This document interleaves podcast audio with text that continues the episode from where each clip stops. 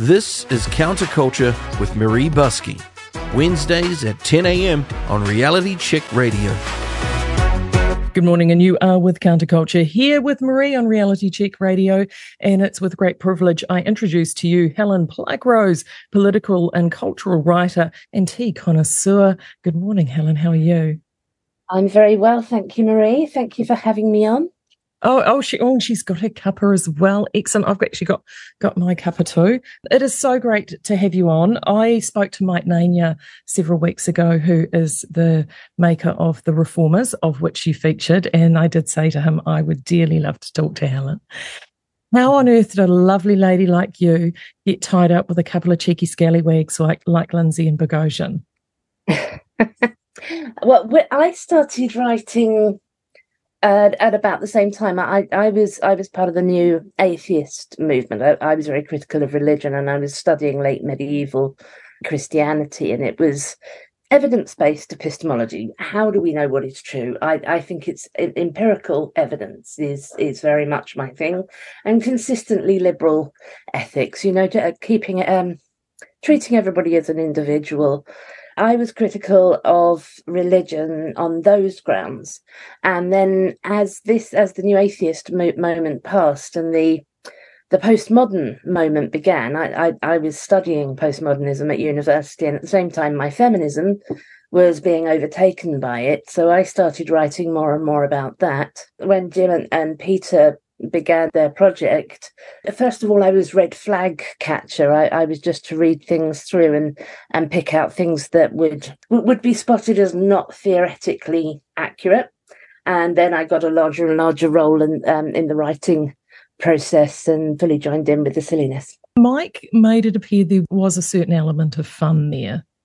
When you look back at it now, because it was five, six, five years ago, it was. It, did you enjoy it? Was it? Did Did you have fun as well as creating something, or was it real fly by the seat of your pants stuff?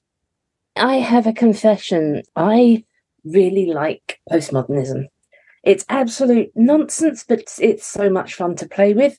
And I can't do do that openly and straightforwardly because it's nonsense. So being able to play with it, make it do all kinds of weird and horrible things and argue things that clearly aren't true was fun. I enjoy getting into the theory. It was quite a lot of, of hard work as well because we we had to go into considerable contortions to make certain things work with the theory. But yeah, it, it was um, it was an interesting project. Peter was is responsible for a lot of the the silliness. I'm sort of responsible for a lot of the theoretical detail, and, and Jim brought things together. He's the, the systemizer and also renowned scholar on men and masculinities. One of the things that I found really intriguing, and I should say to Mike, creating that body of work, and it's only been released now, what are the changes that you've seen in that period of time? Because from a cultural perspective, from a layperson looking at it from this part of the world, I just started becoming aware of those things at that time. And I've seen it gone from fringe in 2017, 2018 to completely mainstreamed. Is that an observation you've had? It seems to have it happened in different times in in different countries. So we traced the sort of mainstreaming of it to about 2010 that that was when we started seeing in the US particularly a lot of these ideas becoming more culturally accepted in institutions. It sped up a great deal at in 2015, which is when we really just um, started writing about it. And that was when that was the big topic of discussion. And 2020, of course, the death of George Floyd, that was the light touch paper moment when when everything exploded. But I found with work with writing with counterweight, with working with counterweight, that people are at different stages of it depending on where they are. And so it seemed to me New Zealand stayed a little bit clear of it for a little bit longer than, than the UK. It seemed to be America was hit first, then Canada and the UK at about the same time, and then Australia and New Zealand were at the forefront. And then we had France, Germany, the Netherlands, and I'm still hearing from people all over Europe. It's just hitting now, writing to me saying, What the hell is this? So it, it's kind of doing it spread outwards from the US. Why do you think it's something so prevalent in the Western canon? I think because we have a significant amount of cultural guilt. So we are the people who, who have developed liberal democracies at a time when we have to look back at our past and the things we've done. The, the, the british empire slavery colonialism settler colonialism th- these are real things that that happened that caused real suffering. Now rather than address these issues in a liberal way and say we can't change history. We can address the the aftermath of things that have happened what has lingered on is a sense of of post-colonial guilt and post-racial guilt, which make a certain subset of, of us just really want to keep repairing the past, but doing so in really counterproductive ways. When it's the critical social justice that, i mean there are very productive ways that we can redress past imbalances. So for example in, in the us the descendants of enslaved africans are still financially disadvantaged because their ancestors have only been allowed to be financially successful for two generations. So that is something that can can be addressed by looking at educational opportunities in in those areas. These are materialist empirical ways of addressing imbalances, but when we start getting the postmodern thing where, where you know that there's certain knowledges that black people have and certain knowledges that trans people have. And all this power is about how we talk about things. So we have to focus on talking about things in the right way. Not only does it not really help anything nor does it represent the the views of the majority of the people it's supposed to help but it, it gets in the way of doing anything practical. Mm. so you mentioned that in terms of ways of knowing. So from the postmodernist theory. So they're claiming that if you're one of these minority or oppressed classes, that you have a special way of knowing something, so therefore that needs to be elevated in order to create equity amongst that class. Yeah. What I find really interesting with that is that here in New Zealand we have a thing called Te Ao Māori, which is the Māori way of knowing, or Te Mātauranga Māori. They have now taken that Māori way of knowing and Māori science, and they've now embedded that into New Zealand children's science curriculum. Yes. So, where do you draw the line in terms of these ways of knowing? Don't all individuals in a liberal society has a, have a way of knowing? And shouldn't all of that be equally as recognised as the person next to them? Um, well, no, I, I, I think when it comes to establishing what is true, the correspondence model of truth, as they put it. Something is true if it corresponds with reality. So when you start bringing in indigenous or religious um, cultural myth into science, then you're going to do science badly. So I, I was following the case particularly of Garth Cooper in New Zealand, and he, such an eminent scientist, I think he has 40 patents now. He's he's just been ab- absolutely re- remarkable in the the progress that he's made in, in treating serious illness. And he is of Maori background, and he's now to be told this is not his way of knowing, and that he has a different way. And here in the UK, it, it is particularly insulting when this is told to people who are of South Asian or, African descent that you know science is a white western way of knowing. Well no it isn't. Go back uh, history have a look um, see what was happening in the um, medieval period.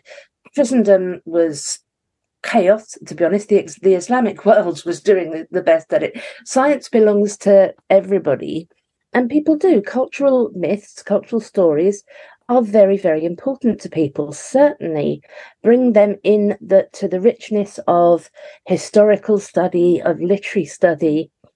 Do not put them on the level of science unless they are they can correspond with reality and don't insult Maori or Indian or any kind of anybody who is not a Westerner by telling them that that science is not their way of knowing. It's it's a recreation of that old colonialist way of thinking that the white Western man is the, the purveyor of reason and, and knowledge, and everybody else is perhaps a noble savage who can be, you know, um, dictated to or or indulged in their stories. It's it's patronizing and it's it's wrong. You've just answered one of the questions that I had because for me as an observation, I've always felt that a lot of those who were really strong critical social justice, and they would throw out the bumper stickers, things like do the reading or stay in your lane or do the work, and they would try and line everybody up to fit into the boxes that they want. And particularly when they were doing that to Māori, to me as an observer, now I'm quarter Māori, so I uh, have lived in both worlds within my family, and it was never this is more Māori or this is more Pākehā. It was just our family. It was just part of the milieu and the fabric of who we were. We didn't divide ourselves out into one race or another. We just saw ourselves as a family, as you should, who had traditions that may have been drawn from different cultural pasts, like every family. And I would see that and think to myself, gosh, it almost feels like colonialism 2.0, but woe betide if you ever mentioned that to them you would get into a lot of issue. Classic liberalism, though, the, the, the liberal foundation of discussion and debate, can that survive this period of time? I certainly hope it can, and I think it it will ultimately because it's just too useful. We've had that period now where we have learned that allowing people to speak, allowing people to experiment has produced advanced scientific knowledge, and human rights. So I think that there are always going to be people who are fighting for this. For most of our history, we have done, gone down the normal route of having one group who had all the power, who told everybody else what to think and what to say, and it, and we still have this in other parts of the world and it, it just doesn't work as well as nations which have operated as liberal democracies and have allowed people to have a range of ideas, to express them, to explore them. It's just too useful. So I disagree with the pessimists who are post liberal, who think that liberal democracies have, have had their moment, that they're going to die out. And maybe that's partly wishful thinking because I don't want to go back to this anti scientific anti-liberal time where people have to pretend to believe what they're told to believe and die in childbirth. But mm. I, I don't think that's that that's realistically going to happen because I think too many of us are liberal at heart, even if we're impatient with what we're seeing right now and we're feeling we need something more radical. I think most people are still standing for freedom of inquiry, freedom of belief, freedom of speech and for treating people as individuals because people are individuals and it's very difficult not to notice that if you mix with a great number of them. Mm. I think as we go further and further beyond the pandemic era, where we were told that we needed to relinquish our individualism in order to benefit the collective, which is essentially what happened for all those years everywhere, particularly in Western environs, that we then start rediscovering that individualism again that's part of that pandemic hangover. I mean, you're in Europe, you are seeing governments change now from nominally centre left, more leftward leaning governments to now swinging back in the other direction. Do you worry that things could swing back too far in the other direction, which then again means sort of same shit, different day? Yes, uh, th- this is the big worry. Something is going to push back critical social justice. And my fear has always been that it will be the populist right rather than the the liberals and and by liberals i i mean everybody who supports that that universalist individual approach so liberals on the right liberals on the left that is something that we're seeing now we're seeing a rise of ethno-nationalist ideas of white identity politics and I mean, we've always had white identity politics. That's the original racism. But we're now seeing a kind of reactive white identity politics, which is responding to the identity politics of the critical social justice movement. We humans, we, we have this tendency towards reciprocity, which can work so well to make us a cooperative species. And it can also really inspire our sort of our sense of vengeance and, and tit for tat and well if you behave like this then i'm going to behave like this and justifying things. And i'm, I'm seeing a lot of arguments now on twitter. I don't know if um, you saw a wonderful essay by adam coleman um, I, Adam, Adam was my very first interview on the show. He well, is he, wonderful he's a little more conservative than me, mm. I think, but he he just absolutely nailed the problem with the rising a sort of white identity politics, the the trying to push back. You know, if if we have people who are saying everything is racist, then there's a tendency for another group to rise up and say nothing is racist. In reality, some things are racist. So trying to keep that balance, that nuanced, evidence based position where we're not knee jerk reacting against certain ideologies that we perceive other people to be having, but trying to look at reality as it actually is. Is really essential right now, but it, it's so much more difficult than simply taking a, a, a side and arguing for it. And that, that's how we see the polarization grow. Mm. Yeah, we're certain. I mean, I've certainly seen that with. I've got a lot of friends in the uh, homosexual and gay community, and for years they had complete integration. Like they weren't perceived for their homosexuality; they were just Joe blogs like everybody else. Now, all of a sudden, they're told that that is something that needs to be at the forefront, almost ahead of them, and they're thinking, "Well, hold on a minute here. No, it's not." And it's it, yeah, you're right. I do worry about that pushback too far back to the to the other side. It's like the Overton window has moved so much. Well, how, how do you reclaim the middle and what is the middle? I, I think the, the example you used where site, think things just advanced so much that, that gay um, lesbian people d- didn't have to put that at the foreground of their identity now. And that was just ridiculous um, essay came out recently. Um, homonormativity killed the radical queer. Um, it's this idea that to be um, homonormative. It's just to be a, a, gay person who fits into society. And this is uh, is frowned upon because you're supposed to take on your sexuality as a political identity an increasing number of gay men and lesbians are saying well, it isn't. I'm just romantically and sexually attracted to people of the same sex. I don't want to make this a political identity.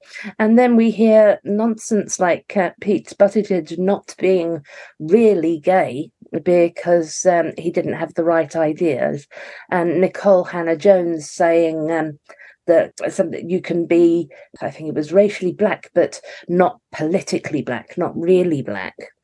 And when we, we, we recently had a ridiculous argument when the Chancellor of the Exchequer, Kwasi Kwarteng, was destroying the economy about whether he was authentically black enough or not. Can, can we look at what he's doing to the economy, please? yeah. So yes, yeah, so we, we get this situation and it, it is quite difficult for gay men at the moment who very commonly don't want to politicize their I, their identity. They're quite happy now that they can refer to their husband. They can go to events uh, with their partner. Nobody really bats an eye. And then lesbians have got the additional uh, problem of um, having often having to prove that they are not a TERF yeah. before they can get anywhere. And and the feedback that I'm getting from gays and lesbians too is that they're now starting to see people are cautious around them because their instant assumption is, is that they're part of this radical social justice movement. And yes. so many of them aren't. I mean, there is certainly a divorce I'm seeing uh, between, you know, the LGBs and the TQI plus alphabet brigade. And it worries me that all the decades of work and growth as societies are going to be undone through this critical social justice movement. Yes, I mean we're we're seeing that, and I I think yeah, gay men, lesbians are particularly vulnerable at the moment. When I wrote um, the essay, uh, Identity Politics Does Not Continue the Work of the Civil Rights Movement, I, I, like many others, predicted that we're going to push back the progress that we've made. And you see a lot now on, on social media, a lot of silliness, sometimes from gay men themselves saying, I would never have supported same sex marriage if I knew it was going to result in this.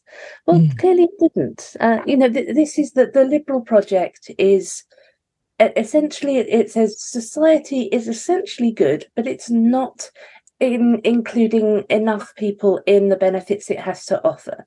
So when marriage was expanded to include same-sex couples, that was a liberal endeavour. We're including more people in that, like we included women in the right to vote, like we included black people in the right to attend all kinds of universities, join professions. We're becoming more liberal by including more people within a structure that is essentially good.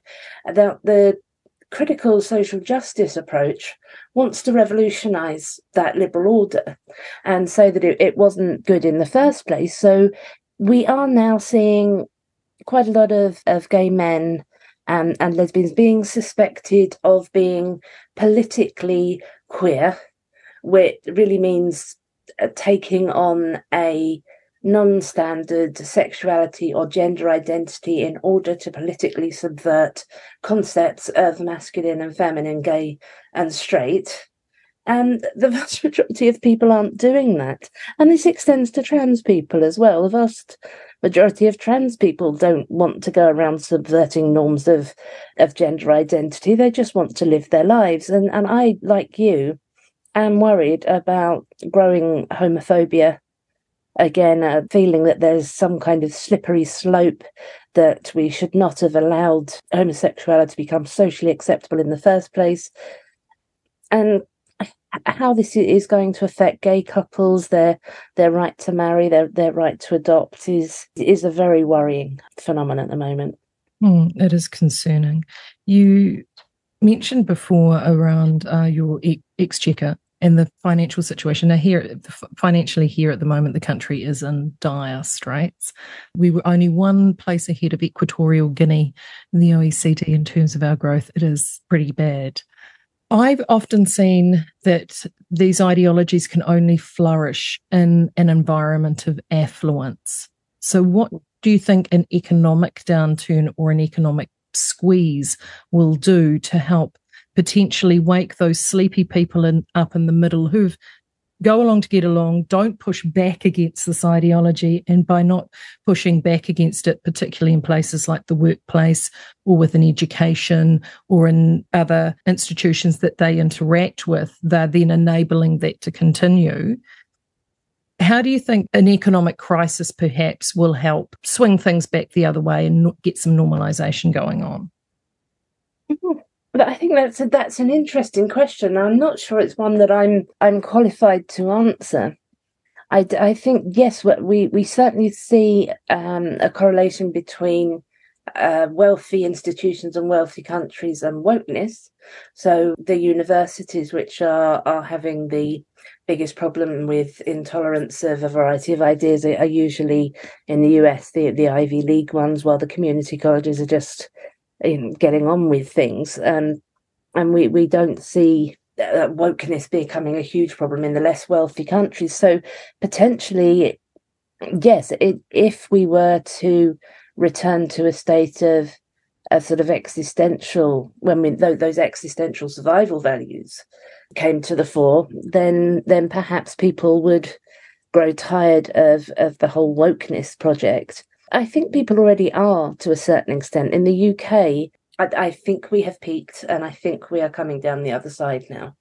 So I, I'm hopeful about that. But I, I have often wondered what could push this back. And when COVID came, first of all, I thought perhaps this, this one thing where we are all uh, equally threatened by a potential virus that we don't know the consequences of perhaps now we will set aside divisions of race, sex, sexuality, and kind of pull together Uh, no. Um, immediately, we we had opinion pieces on men dying in greater numbers, women most affected, and people of, of color most affected by by this uh, d- due to systemic racism. Uh, just it will take a lot for people to learn to stop reading everything through these invisible power systems of identity based white white supremacy, patriarchy, transphobia, homophobia. But I think we are running out of patience with these people. Mm-hmm. I'm seeing for a lot of everyday folk uh, that necessarily haven't gone through the academy, so they don't haven't been exposed to that education. They're trades based. They're going along to get along. For a number of them, that social contract has now been broken, particularly in this country because we've had essentially six years of governance where they have been steeped in this six ways to Sundays. So it, it, will be intriguing. We go to the polls very soon. So it is looking like that we will see a change, but it is intriguing to know how it will sort of manifest. For us with the pandemic, what we saw was exactly that, that, that raised, oh, Māori are being greatly more affected or at risk through to the, the, the pandemic than others. So uh, more resources and money and, and things were thrown at uh, supporting those groups, which I don't actually have a problem with, but I'm all about outcomes. Yeah. So throwing money at a problem with a racial justification is fine if a positive outcome is actually achieved.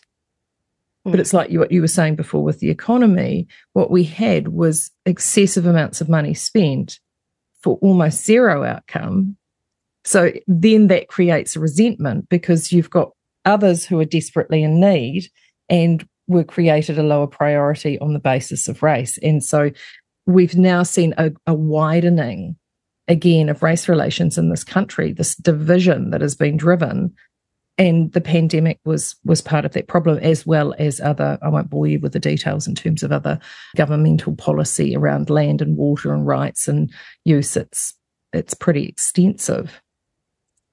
Dehumanization, though, of those groups, if you're in the out group, we have also seen a lot of dehumanization here. For example, with the pandemic, if you were someone that spoke out against the pandemic, regardless of how credentialed you were, and we had some very heavily credentialed people here who were putting their hands up saying, well, actually, is there a plan B? Could we discuss alternatives? Is there a way that we can do this that will work. You know, we are islands, so therefore we have an, a natural upgrade to other parts of the world. How do we take that benefit to protect ourselves in this country? And they were roundly shouted down or at worst excommunicated from polite society, for a lack of a better term. And then we divided the citizenry again through vaccination. And that today still continues. How do we recover from that, do you think? Mm. The problem at the moment is people are arguing a number of things in clusters that really don't go together. So, because I am critical of the critical social justice, the woke approach, I am often assumed to also be in favour of um, leaving the European Union, um, being sceptical of vaccines and sceptical of climate change.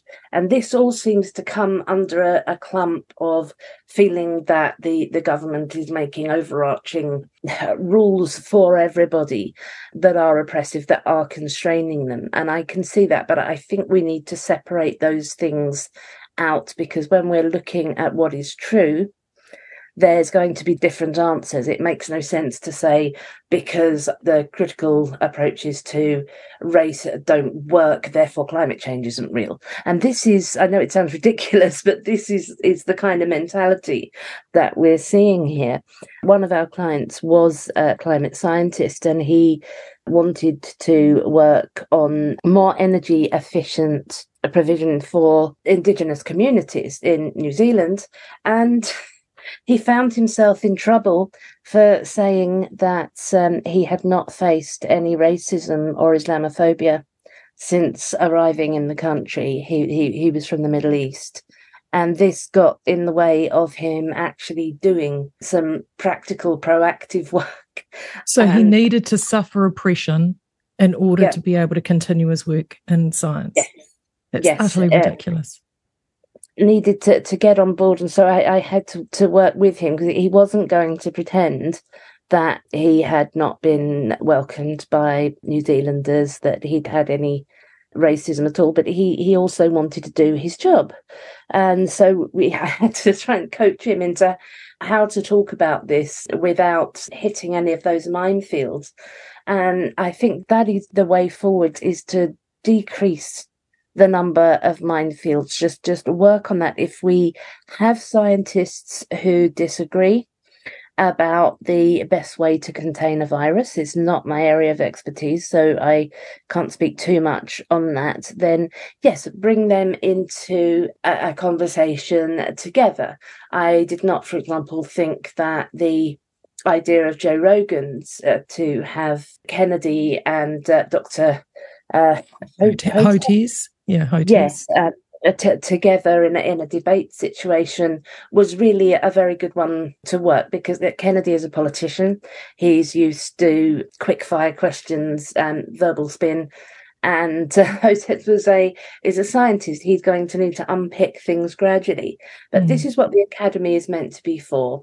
If we have scientists who disagree on how to balance containing a virus, uh, re- reducing the transmission of it without damaging people's mental health, health, livelihood, and general lives, then yeah, we need to keep focusing on this whole concept of bringing ideas together. This hmm. very mm. liberal idea of the marketplace of ideas, and I, I hmm. know it's old-fashioned. People think it's naive.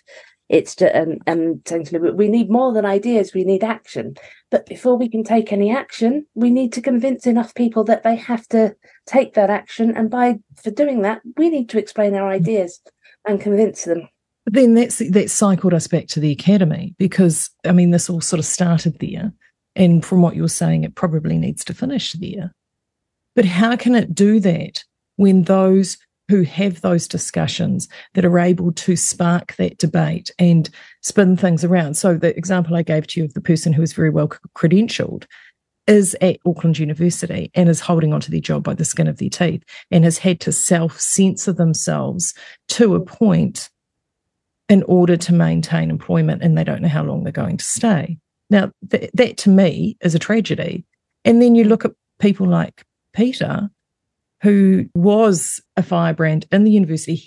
If you get an opportunity, listeners, to have a look at, um, there are still some of Pete's lectures, and I think there were a few that um, that Mike may have popped up on his reformers page that he had done with some of his students. You know, he's encouraging these minds to actually think about a different alternative or or critically think and actually help them bounce ideas around.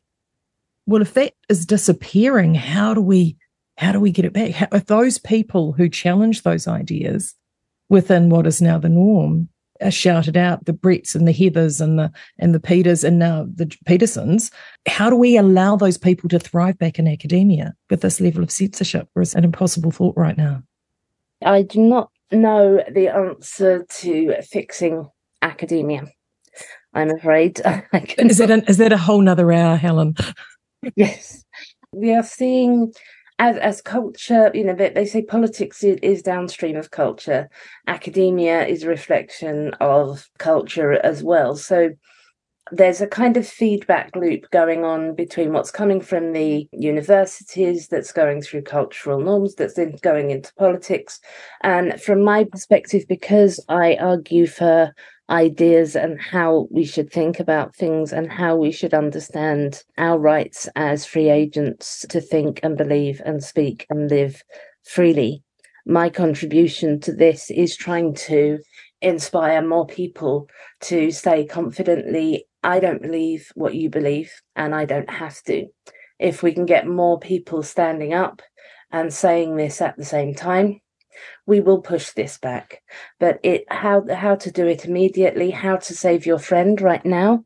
i don't know. There there are many casualties and this isn't going to be a quick process. I think we we have to change the cultural zeitgeist. We have to get people absolutely sick of being told what they may think and may say And that's not an easy fix. Sometimes people seem to think, well, we just need to defund the universities and set up these alternative things. And but if culture hasn't changed, we're going to come up against the same problems. It's going to be different people deciding who may say which, who may say mm. what. And what we need to do is try to inspire in people a greater respect for for tolerance of different ideas, for mm. understanding the value of bringing them together and arguing them out. Mm. So you mentioned before this client that you had done here. So what sort of work are you doing now? Are you actually helping people that get into these sort of situations navigate through them internationally? Is that the sort of work you're doing? Yeah, I have a few situations like that.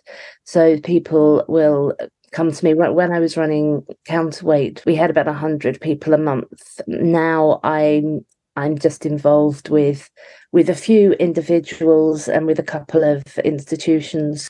I have a religious institution and a large human rights charity who are having a problem at the moment. So I'm I'm trying to help them rewrite their policies so that they can bring this more in line with freedom of belief. We oppose racism, sexism, homophobia, any kind of discrimination against anybody on the grounds of their immutable characteristics, but there is no specific way from which you have to do this. You can do this because you are a liberal and you think everybody is an individual. You can you can be a Christian and think everybody is is the son is a, is a child of God and deserves equal respect. You can come from any perspective you want, for workplaces a simple rule don't be racist don't be hmm. sexist. Don't be a dick.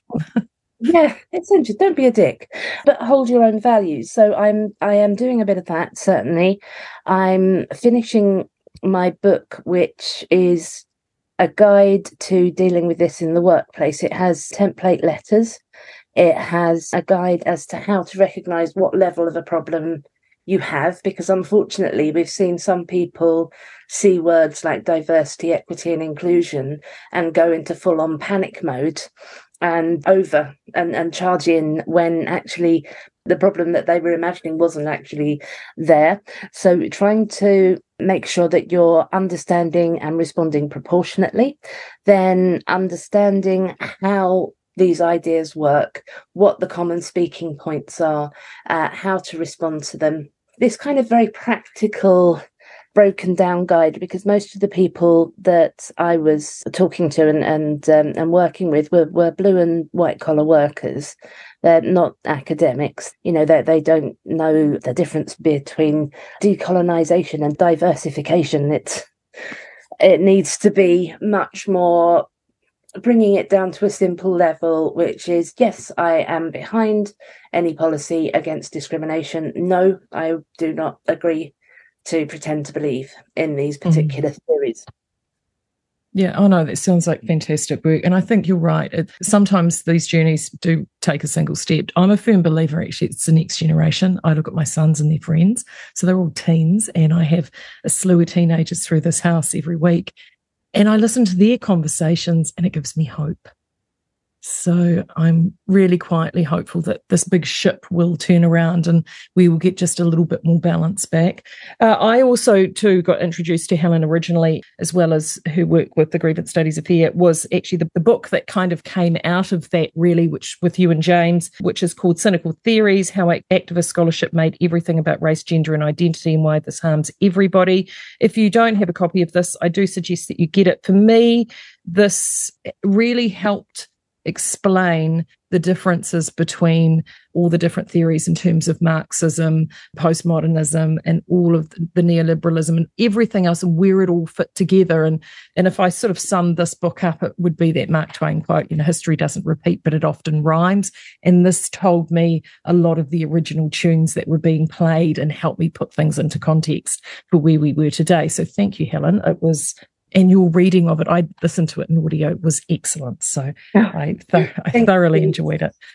You, are very soothing. People keep saying this to me. I, I, um, I haven't considered myself a, a soothing person, a bit more of a termagant, to be honest. But um, people are saying this, and it's quite nice. it's wonderful. And if it, people want to follow you, they've listened to this and they thought, "Gosh, I didn't know about Helen. Where do I find her? Where are you most active?" Uh, I have a Substack which I'm um, just starting up again. I've been unwell for a while, and that, that you can just find that Helen Helen Pluckrose Substack, and it's called "The Overflowings of a Liberal Brain." I'm too active on Twitter under H Pluckrose the book that you just mentioned, some people found it a little bit too theoretically dense, and so there is a there's a young adult version of it called Social Injustice that was adapted by a young adult writer Rebecca Christiansen. We're finding that it's mostly being bought by adults who wanted a bit more of a, a, an easy approach in. I mean, cynical theories should be accessible to everybody, but you you might have to read it a couple of times if mm. if hmm. your background is something completely different so social injustice might be better for perhaps younger viewers or people with no background at all in that as a layperson as i said to you before we got started when i came into this because i'm an old farm girl old classic common sense was drilled into me and of course this is the complete antithesis of common sense so trying to get your head around it yeah can be a challenge well, Helen, thank you very much for your time this morning. It has been greatly appreciated. This is Helen Pluckrose. Don't disappear, though. We've still got more great content here on Counterculture. And thank you so much, Helen. I really do appreciate your time. Thank you, Maree. It was nice to talk to you. This is Counterculture with Maree Buscke. Wednesdays at 10 a.m. on Reality Check Radio.